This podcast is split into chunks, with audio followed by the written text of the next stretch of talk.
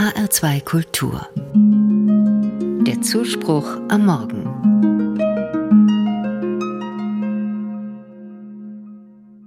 Sie sehen sehr verlockend aus, die belegten Brote oder Brötchen, die es in der Pause von langen Sitzungen gibt oder beim Stehempfang.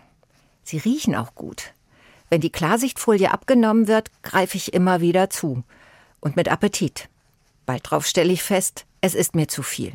Zu viel Butter, zu viel Aufschnitt und manches Brötchen ist auch schon pappig. Oder es geht mir so. Das erste schmeckt lecker, das nächste auch. Eigentlich habe ich längst genug gegessen. Und wenn ich dann nach Hause komme, brauche ich nochmal ein Stück Brot oder einen Teller Suppe im Sitzen. Schnittchen machen mich einfach nicht satt, weil sie nach Arbeit schmecken. Schnell noch was klären in der Pause, noch ein Wasser holen oder wegbringen. Da wird gegessen, um zu arbeiten. Meist im Stehen, dann bleibt der Kreislauf in Schwung. Ein richtiges Essen sättigt ganz anders. Eine Mahlzeit ist eben Zeit für ein Mahl. Am besten schmeckt's mir, wenn ich selbst gekocht habe geschnippelt und gerührt und der Duft in der Küche hängt. Am schönsten ist es, wenn alle zusammen am Tisch sind oder wenn es sich so anfühlt. Kinder zu Besuch, Freunde zu Gast, Zeit zum Schweigen und Reden mit dem Ehemann und auch allein mit mir selbst.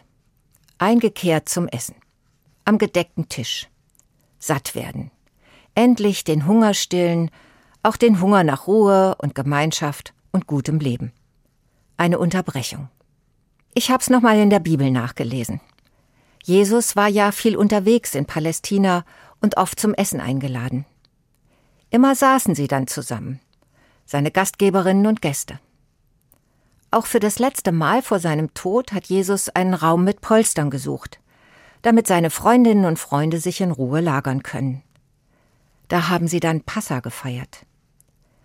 Diese besondere Mahlzeit wird in jüdischen Familien jedes Jahr begangen.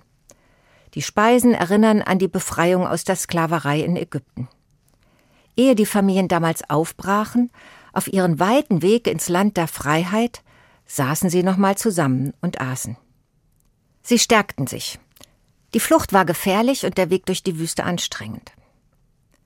Beim Passafest gibt es flaches, ungesäuertes Brot, das in Eile gebacken werden kann. Fastfood sozusagen, aber in Ruhe gegessen eine Speise für die lange Wanderung.